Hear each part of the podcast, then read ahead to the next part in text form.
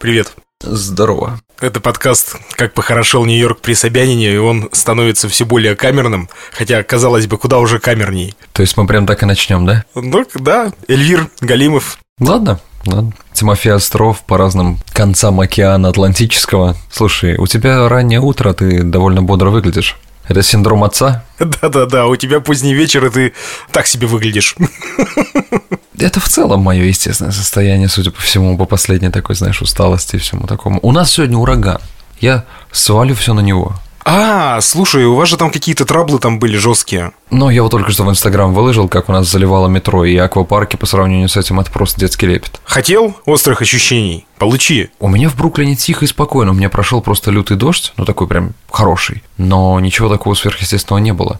А я такой, знаешь, а, стихийно зависимый человек, и мне нравится, когда стихия какая-то бушует, и ты дома такой. И я ждал, ждал, и меня расстроили. Релиз прошел в Манхэттене, а не у меня тут, в Бруклине. По поводу этого, да, у нас когда тоже там происходят какие-то дожди, ветры, э, снегопады, сильные морозы, и мы когда дома находимся, вот, например, ну, я не знаю, там, под Новый год сидишь, пьешь морс. Я с сыном со своим старшим всегда разговариваю вот по поводу этого. И вот ты очень хорошо подметил, что ты находишься дома, это ключевая фраза. Я сыну всегда своему говорю, Гаспар, а вот представляешь, сейчас кто-то не имеет крыши над головой, кто-то мерзнет. И вот он такой стал задумываться, ему сейчас 10 лет, и он, и он начинает переживать за этих людей, животных. И от этого немножко грустно. У меня вчера 1 сентября случилось. А, ну я тебя поздравляю, отец.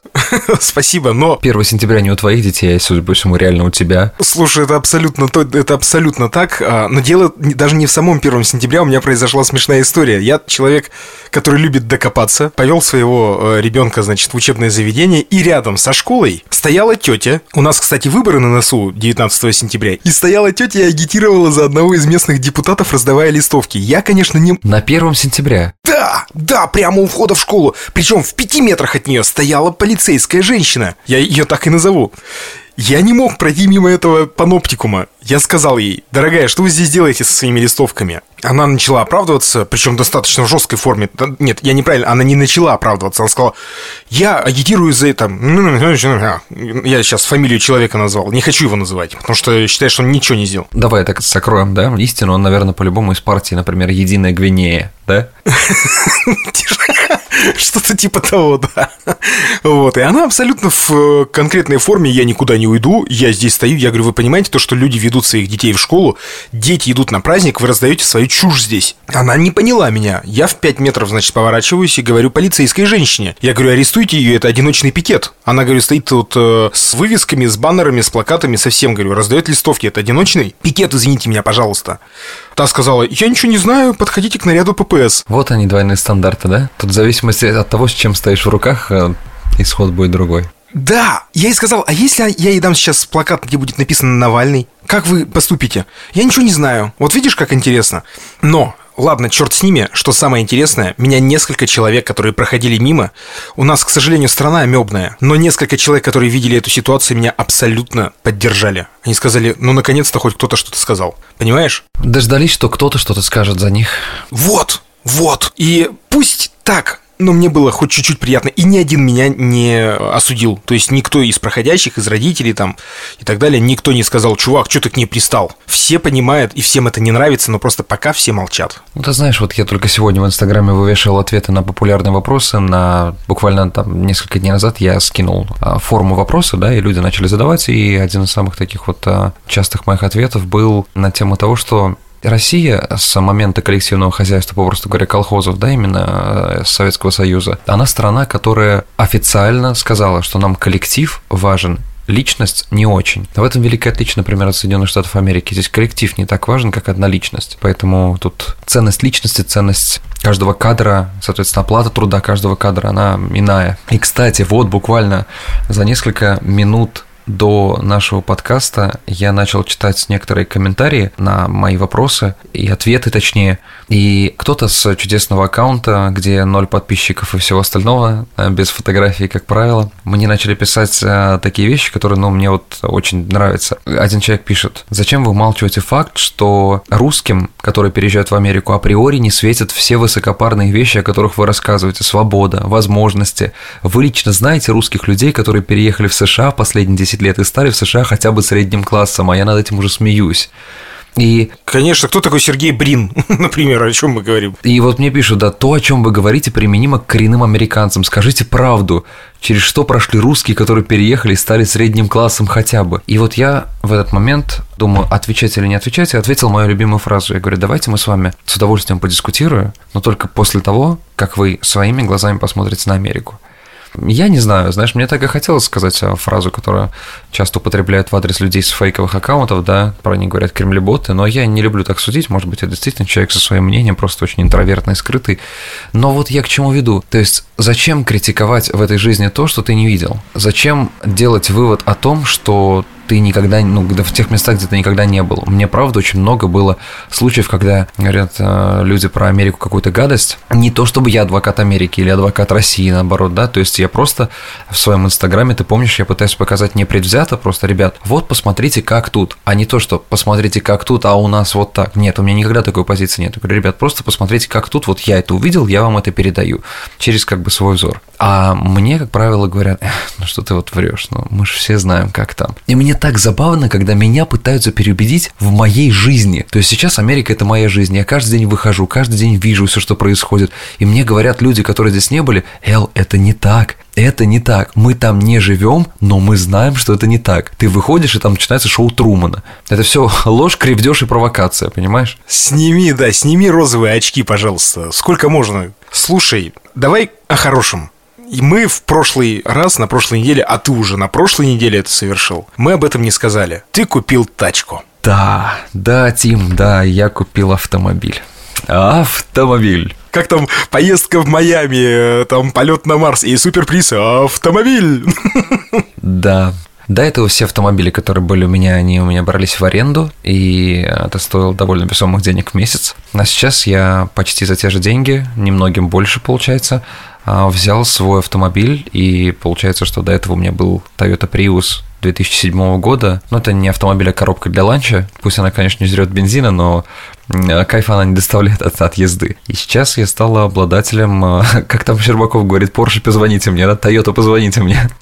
А, Toyota Camry, да, навехонькая Toyota Camry, и за нее я плачу почти столько же, сколько я отдавал в аренду, но теперь это моя, моя прелесть. Кстати, ты сейчас сказал Toyota Camry. В, в свое время у нас люди, которые пытались правильно произносить это название, Camry. А, Camry, yeah. You know what I'm talking about. У нас над ними смеялись. Все говорят, какой Camry? Ты что, это же Toyota Camry. Camry, запомни, Camry. Так что давай правильно говорить. Toyota Camry, блин. Но Камрюха, Вася пушка, я тебе говорю, слушай, со старта прям до сотки едет. Сколько, не знаю, но едет. Давай сделаем так, чтобы у людей аппетит проснулся во время еды. Ты ее взял не просто с нуля, это Toyota Camry 2021 года. Да. В совершенно новом кузове. Навехонько. И взял ты ее в Майами. Да, и взял в фаршике в полном, с панорамной крышей, со всеми делами. Там, короче говоря, история была в том, что из-за того, что я обладатель водительского удостоверения, которое у меня из Флориды,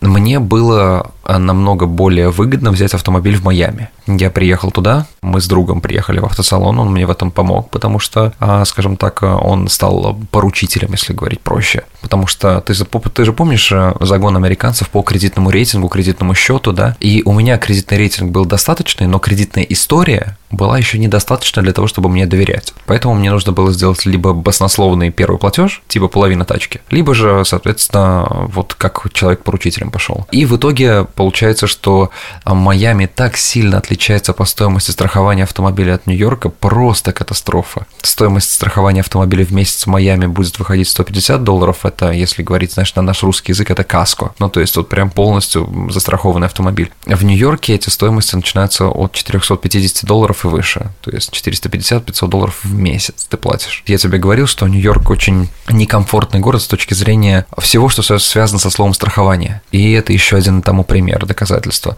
Поэтому я счастливый обладатель флоридских номеров, которые, кстати, висят только сзади, спереди нет номера. Почему? Есть некоторое количество штатов, Пенсильвания, Флорида, еще несколько, где номерные знаки вешают только сзади. Ну, вот таков устав штата. Там можно ездить так. И машины, честно говоря, выглядят как э, ну, я не знаю, вот как в старом добром фильме, да, когда у тебя там нижнее белье отстрелил, и ты его держишь, да, как-то. И вот как-то галехонько выглядит она спереди, даже непривычно. Подожди, подожди, подожди. Если ты зарегался во Флориде, то даже в Нью-Йорке действуют флоридские правила. То есть ты говоришь, ребят, у меня тачка зарегана во Флориде. Да, конечно, конечно. Да, они выдают один номерной знак, то есть а, одну плашечку. То есть у тебя не выдают вторые. Слушай, я знаю, где можно штампануть. И знаешь, что самое интересное? А, ну, мы с тобой, наверное, об этом разговаривали, что все номера можно кастомизировать.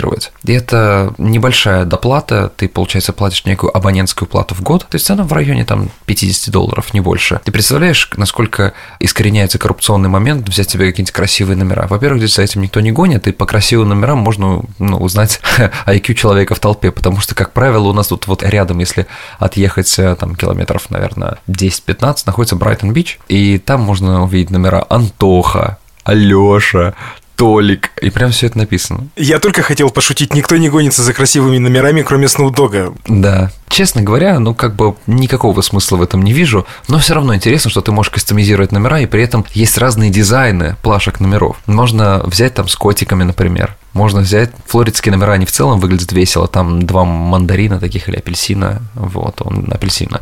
То, что называется там э, Sunshine State, и так, знаешь, солнечный штат. И вот видно, что вот, например, Техас сугубо такой, знаешь, вот э, мускулинный штат потому что там просто белое на черном, и никакого отступления вправо или влево. А Флорида это у такая, знаешь, интересно. Какую музыку ты включил, когда ты ехал из Майами?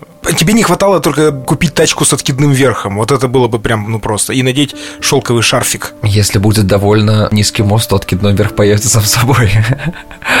Ты знаешь, у меня всегда при покупке автомобиля, будь то в России или будь то в Америке, был такой челлендж. Какая песня прозвучит первой в моем автомобиле? То есть это такой некий кастинг песен, да, такой Матвиенко, иди нафиг. Причем речь про Валентину сейчас. В том числе. Единая Гвинея. Короче говоря, я выбирал, выбирал и поставил, по-моему, если не ошибаюсь, это был Людовик Эйнауди. Я его обожаю. Ты знаешь композитора Людовика Эйнауди, наверное. А если не знаешь, то скорее всего... Конечно, нет. Но если нет, то значит, скорее всего, я знаю, какое радио у тебя звучит чаще всего. Так, какое? Ну-ка, давай. Но ты из тех людей, которые думают, что сидел, наверное, вот, и поэтому у тебя, скорее всего, что-то из серии радио шансон. Подожди, так вы как раз Людовика использовали, чтобы понять, что сидели.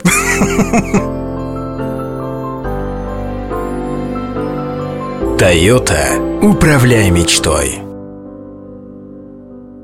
Так вот, я включил его под эту классическую музыку, я поехал по Флориде, в которой прожил первую часть своей американской жизни, и знаешь, у меня всегда есть такой момент ностальгии, если в России я ездил по местам своего детства, в моем городе Самаре, то здесь я по местам своего американского детства, можно сказать, то есть там двухгодичной давности я проезжал в тех домах, где я жил, и такие необъяснимые чувства, потому что я тогда вспоминаю эту дикую неопределенность, знаешь, как жить, куда ехать, чем зарабатывать, вообще в какую сторону двигаться. И сейчас, когда ты более-менее как-то уже знаешь, понятно, что это не предел мечтаний, но все равно ты уже как-то на стабильных таких вот началах. Я решил переписать свой маршрут отъезда из Майами в Нью-Йорк, своего первого, и после чего я начал жить в Нью-Йорке. И я приехал к дому, где снимал комнату и оттуда заехал в Walmart, который стоял там, закупил те же продукты, сел и поехал в маршрут а, именно так же, как и было тогда. Но въезжая в Нью-Йорк, я не испытал того страха, как испытывал год назад. Избавился, в общем, сходил к психологу. Walmart – это аналог нашего Ашана?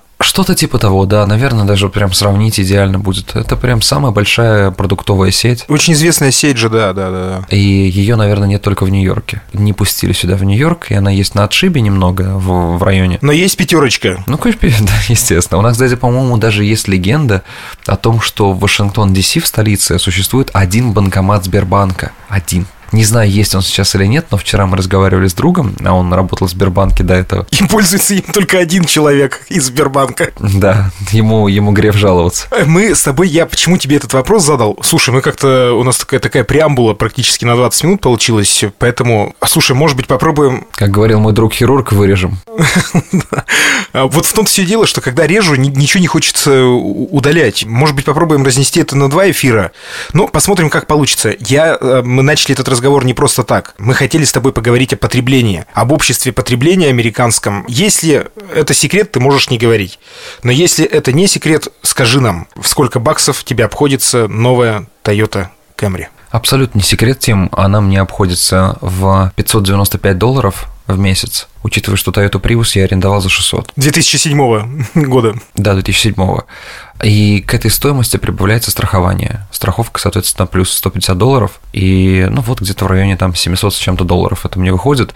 Но я себе ставил верхний порог э, ежемесячного платежа, и после этого я четко в него попал, даже ниже. Поэтому скажем так, я решил взять автомобиль, чтобы потом, знаешь, как вот не жалеть, что, ой, а можно было бы чуть получше взять, но я сэкономил. Я понимал, что я попадаю, что у меня в ежемесячных расходах есть постоянный это платеж, ну и в целом, а, грубо говоря, стоимость его была где-то в районе там 40 с чем-то тысяч долларов. На русские деньги там, наверное, будет многовато, но опять же мы сравнивали с друзьями, которые обладают э, Toyota Camry в России, и они сказали, что ценник все равно ниже. То есть, переводя именно за эту комплектацию все равно ниже. Условные там 600 долларов – это плюс-минус э, порядка 45 тысяч рублей. Думаешь? Я не то, что думаю, я уверен, то, что платеж в России будет примерно таким же за новую Camry 2021 года.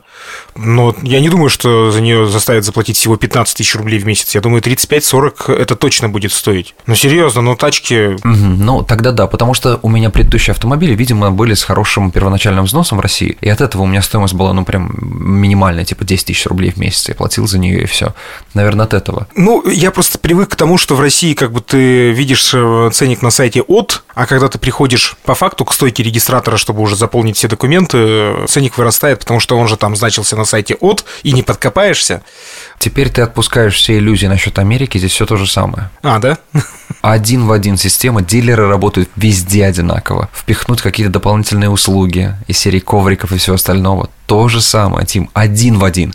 Единственная разница в скорости, наверное. От начала просто зайти в салон и сказать, а какие у вас машины есть, до момента выехать из салона с номерами, с регистрацией, со всеми делами, то есть полноправным владельцем автомобиля, без нужды ехать в орган типа МРЭО, да, ставить на учет, а у меня прошло 4 часа. Ну, вот так вот, если уж на то пошло. То есть, мне кажется, это очень маленький срок, и это довольно быстро. Это с подписанием кредитных договоров, с разговорами с банком, с торгами. Очень важно здесь есть торг. Это то, что отличает Россию, например, от Америки. Вы всегда торгуетесь. Что за торг? Ну, вы торгуетесь, а, например, вам приносится первое предложение, вы будете платить 650 долларов за автомобиль. И вы говорите, вы знаете, меня это не очень устраивает. Я бы хотел сделать как-то хотя бы 580 долларов, например, в месяц платить. Придумайте что-нибудь. И менеджер обязан уйти, созваниваться с банком и договариваться об этих условиях. Потом он после этого приходит к тебе и приносит некое такое промежуточное между их и твоим предложением. И ты говоришь, ну нет, давайте попробуем дожать. И, короче говоря, говоря, эти торги идут до тех пор, пока ты не скажешь «сделка», «дил», все, погнали. Поэтому каждого человека, у которого ты спросишь в Америке, за сколько он взял автомобиль, на него нельзя ориентироваться. Это все зависит от его кредитного рейтинга, от его кредитной истории и от его личной сделки с а, менеджером. Поэтому тут у каждого будет разный процент, разная сумма, а не как у нас, то есть тебя ты спросил, и в целом ты можешь рассчитывать на то же самое. И при этом, давай, э, есть ли варианты, сколько процентов э, у меня кредит годовых? Ну, я думаю, если мы говорим, ну, это же автокредит, я думаю, что он должен быть э, в районе, ну, пусть 12%. Я сейчас такой средний взял, потому что у нас, я думаю, автокредит будет 22%, вылезет уже по факту. Тим, 2,9% в год. Это даже не ипотека в России, льготная. У нас 6%. 2,9% в год. Вот такое вот автокредитование. Самый большой процент, который я видел, это 5,6%. На чем зарабатывают банки? На чем зарабатывают автосалоны тогда? Я не знаю, разбираешься ли ты в экономической ситуации в США и в банковской системе, но мне просто интересно, если 2,9 может быть, какая-то господдержка у них или что? Что касаемо автосалонов, тут легко сказать. Смотри, когда приобретается автомобиль, у них есть некая стоимость под названием MSRP. Это стоимость, рекомендованная производителем на продажу этого автомобиля. И она всегда обозначается на всех сайтах. Вот она-то привлекает людей. Ты думаешь, боже мой, возьму эту камрюху за 34 тысячи долларов. По приезду туда, когда я увидел этот автомобиль, он стоил 44 тысячи долларов. Получилось так, что мы их решили немного подприжать и сказали дилерам, ребят, давайте сделаем, чтобы без конфликта, без всего, да, потому что, ну, тут на сайте вообще жестко вы, конечно, людей не хвост в гриву. Я говорю, вы нам делаете стоимость хотя бы там 35 тысяч долларов, а дальше добавляются дилерские всякие вот эти вот, знаешь, оформление документов и все остальное, и это у них выходит где-то в 4,5 тысячи долларов. Это, грубо говоря, такая, учитывая сейчас еще обстановку с автомобилями, не забывай, кризис автомобильный, потому что не хватает новых автомобилей. Из-за того, того, что людям раздали деньги, стимулус чеки, которые вот поддержка, да, людей во время ковида, из-за того, что людям платили пособие по безработице, многие из тех, кто не мог себе позволить, они решили на этом всем пошиковать, и они брали автомобили себе в кредит. От этого поредел рынок новых автомобилей. Скажем так, лимит был не такой же большой, и понимаю, что мы были в неком зависимом положении, то есть мы должны были все-таки соглашаться с некоторыми условиями, но даже при этом мы прожали на почти 5000 долларов. 5000 долларов – это 350 тысяч рублей, плюс-минус. Да, да, причем а, этот разговор занял 3 минуты приблизительно. Мы сказали либо так, либо, ребят, ну извините. И они сказали, вот прямо при нас менеджер сказал, окей, и зачеркнул сумму. То есть видишь, какой люфт есть. А еще говорят, в Турции торгуются. Здесь везде, да, понимаешь, еще вот я в нормальное время бывалые люди рассказывали, что они просто носом вертели и говорили, ладно, спасибо, ребят, мы пойдем в Хонду. Они такие, стойте, стойте, стойте. Им главное переманить. Это, знаешь, считается а, за честь, если, например, человек в трейдин свой, например, Форд сдал и пересел на Тойоту, значит, они отняли одного человека у Форда. И поэтому это считается таким бонусом хорошим, когда ты на, на этих чувствах играешь. Еще можно, знаешь, на самом деле, как мне сказали, можно поиграть на чувствах того, что ты блогер, у тебя есть некая аудитория, и ты можешь ей рассказать, как работает тот или иной салон. Хорошо ли, плохо ли. Я этим не воспользовался, потому что не считаю себя блогером, но все-таки почти 30 тысяч человек в Инстаграме. Мог бы надавить вроде как. Надо было, я думаю. Я вчера столкнулся, у меня вчера вообще день приключений был, как, в принципе, любой другой мой день. Я пошел в СКБ банк, в котором я открывал карту зарплатную 6 лет назад, когда работал на одной из радиостанций. Компания, которая содержала эту радиостанцию, закрылась. Карту я закрыл в э, декабре 2015 года, карту. Но, как оказалось, мне не закрыли счет. И вчера, когда мне нужно было сделать выписки по счетам по моим, я пришел просто за выпиской, оказалось, что у меня 4000 рублей долго висит за то, чем я не пользовался. Это к вопросу об СКБ банке. Я прямо здесь смело скажу, ребят, не делайте так. Это я к ним сейчас обращаюсь. Так нельзя поступать. Вы заберете у меня 4000 рублей, я пока их не отдал, потому что я вчера был возмущен. О, слышишь? Это что? Это звук, который говорит о том, что это экстренное оповещение на айфонах, который ты отключить никак не можешь никаким образом. И вот этот звук я первый раз услышал в Штатах, потому что в России такое не работает. И вот здесь на экране сейчас написано, что грядет еще одна волна э, шторма, там будьте аккуратнее, все остальное, а также иногда присылают, когда, например, происходит какое-то происшествие серии «Похитили ребенка», там вот чаще всего вот так вот бывает именно о похищениях, почему-то пишут, что в такой-то машине, такой-то человек, и люди сразу прочитали, и как бы немного отложилось в памяти, и это приходит на все устройства, то есть это такая независимая кнопка, там, ну, люди видимо, из какого-то оперштаба нажимают, и все, и погнали. Все айфоны, вот сначала я услышал у соседа за стеной, и я подумал, через несколько секунд будет у меня, и я об этом расскажу в эфире, представляешь? Вот. Вот по всему дому начали раздаваться, потому что они довольно громкие. А в России это вообще никак не работает. Хотя эта функция, она вшита в айфоны, то есть она априори есть. Но в России я никогда не слышал такого, а здесь, когда первый раз во время ковида в Майами я услышал этот звук, мне, ну, как бы стало страшновато, во-первых. Я такой, вау, а что это такое? Она звучит еще так, ты слышал, да? Не самым приятным образом, как такая а, сирена авианалета. Ну, прикольно. Мне нравится, что есть еще один инструмент некого такого оповещения людей, который ты не можешь блокировать вернемся к моему СКБ, я сейчас тоже плавно подвожу. Может ли возникнуть такая история, что вот, причем мне еще сказали, так это вы, наверное, кнопку какую-то не донажали, когда закрывали карту? Я говорю, я пришел, закрывал специалист мне, как я мог закрыть сам карту, вы о чем? Сейчас разбираемся, я написал там претензию, ну, причем я написал требую, везде написал требую закрыть, требую вернуть, требую отменить. У меня вопрос, может ли в системе США быть такая же схема, когда человеку никаких оповещений не приходит о том, что у вас 950 рублей за обслуживание счета, хотя у них все мои данные были. Тиму, в Америке случается всякое, но вопрос в другом, что у нас очень разные отношения в России и в Америке между банком и человеком. Здесь я ощутил то, что не знал в России, здесь банк обязан человеку. Здесь банк как бы привлекает человека, умоляет его. То есть, знаешь, когда ты берешь кредит у них, они тебя благодарят за это.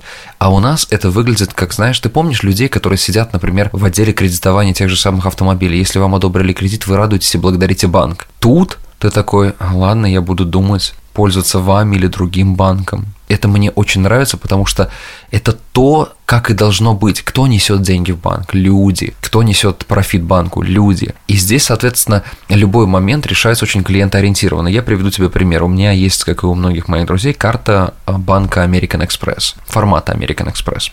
И дело в том, что они удивительны тем, что какая-то непредвиденная ситуация, образно говоря, тебя очень сильно не устроило качество выполняемых услуг, а ты их оплатил этой картой. Ты можешь написать в банк без разбирательства, без всего. А деньги возвращаются обратно, и потом уже разбирательство будет с тем а, малым или средним бизнесом, который вот а, эти услуги предоставлял. Это, конечно, не касается больших сетей типа Starbucks, McDonald's, Apple и все остальное, там как бы другие правила. Но друг мой, владелец бизнеса по клинингу, он, соответственно, много раз натыкался, когда с ним расплачивались картой American Express, и после этого, если что-то, ну, может быть, не то, что не устраивало, может быть, просто не хотелось платить. Люди писали заявку в банк, сразу мгновенно блокировались эти средства на карте а, моего друга и сразу возвращались на карту человека. Можно пробовать разбираться, но, как показывает практика, это почти невозможно. Но вот настолько сверхклиентоориентированный банк даже утрировано. Полчаса разговора моментально пролетели. Я просто понимаю, что мы с тобой не можем уложиться в это время, чтобы, в принципе, поговорить о системе продаж и покупок в США. Я предлагаю нам с тобой перенести вторую часть разговора на новый эпизод,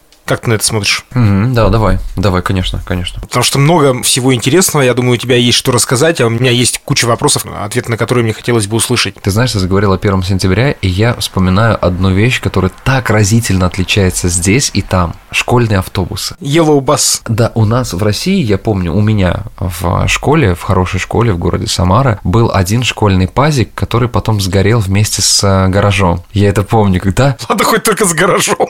Да, да, да. А еще там был лыжная такая кладовка большая-большая, и они тоже все погорели, то есть не осталось лыж. И то есть автобус использовался, я не знаю по каким нуждам. По-моему, мы на нем ездили один раз куда-то в какой-то летний оздоровительный лагерь. Наверное, это был он. А здесь автобус это средство передвижения для всех абсолютно детей. Ты не, даже не представляешь, сколько курсирует их утром по всем улицам.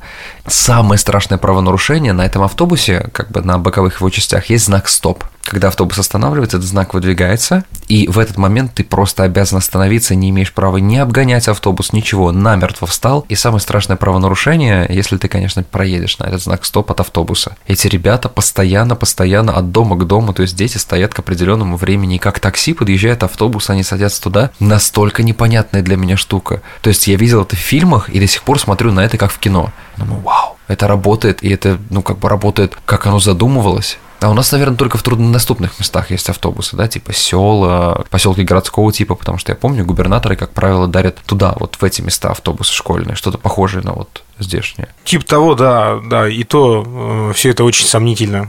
Автобусы либо там совсем уже доживают свою жизнь и потом их дарят, вот, либо, ну, я не знаю, да, наверное, в принципе, в труднодоступных местах где-то есть э, и то, и то зачастую слышишь новости о том, что дети для того, чтобы учиться из одной деревни в другую, ходят 7 километров с утра по морозу. Поэтому думаешь, ну, как бы 21 век, ничего не меняется в этой стране. Так, все, все, все, все, все, все, все, все, так, так нельзя, так нельзя, это утопия. Это утопия. На этой позитивной ноте первый эпизод о потреблении в США подкаста «Как похорошел Нью-Йорк при Собянине» практически заканчивается. Эльвир Галимов. И Тимофей Остров по разным концам этого провода. До встречи. Подключайтесь к нам на всех площадках, которые вы сможете найти по ссылке снизу в наших э, медиа. Это Spotify, это Яндекс Музыка, это Google подкасты, это Apple подкасты. Что-то я еще забыл. Castbox. Да их там полно. В общем, присоединяйтесь и обязательно подписывайтесь. Кстати, это работает. Люди подписываются в наш телеграм-канал. Он пока не многочисленный и не сильно активный, но потихонечку, потихонечку, я думаю, мы раскачаемся. В телеге мы тоже есть. Пока-пока. Пока.